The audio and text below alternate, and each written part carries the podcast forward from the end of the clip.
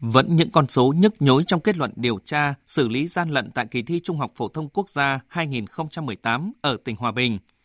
Điểm thi của 64 thí sinh, trong đó 63 thí sinh của năm 2018, một thí sinh của năm 2017 đã có sự thay đổi. 56 thí sinh với 140 bài thi trắc nghiệm đã bị thay đổi điểm. Trong đó có môn thi được nâng 9,25 điểm.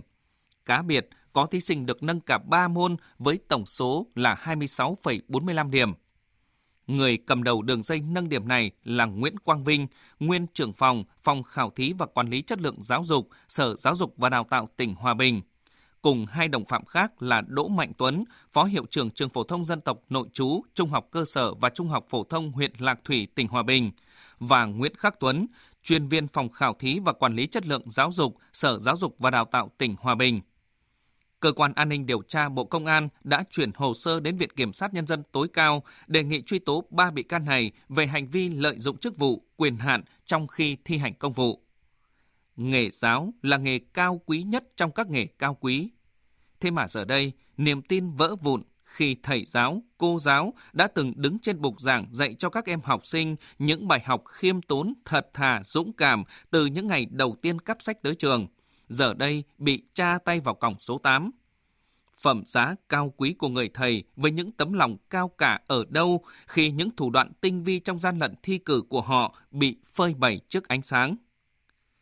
Trong kỳ thi Trung học phổ thông quốc gia vừa qua, những người trong ngành giáo dục ở các tỉnh Hà Giang, Sơn La và Hòa Bình, cho dù họ là chủ mưu hay chỉ là một mắt xích trong một đường dây mua bán điểm, phải trả giá bằng những hình phạt nghiêm khắc của pháp luật nhưng còn việc làm sói mòn lòng tin của người học vào hình ảnh cao quý của người thầy, của nghề giáo, ai sẽ chịu trách nhiệm?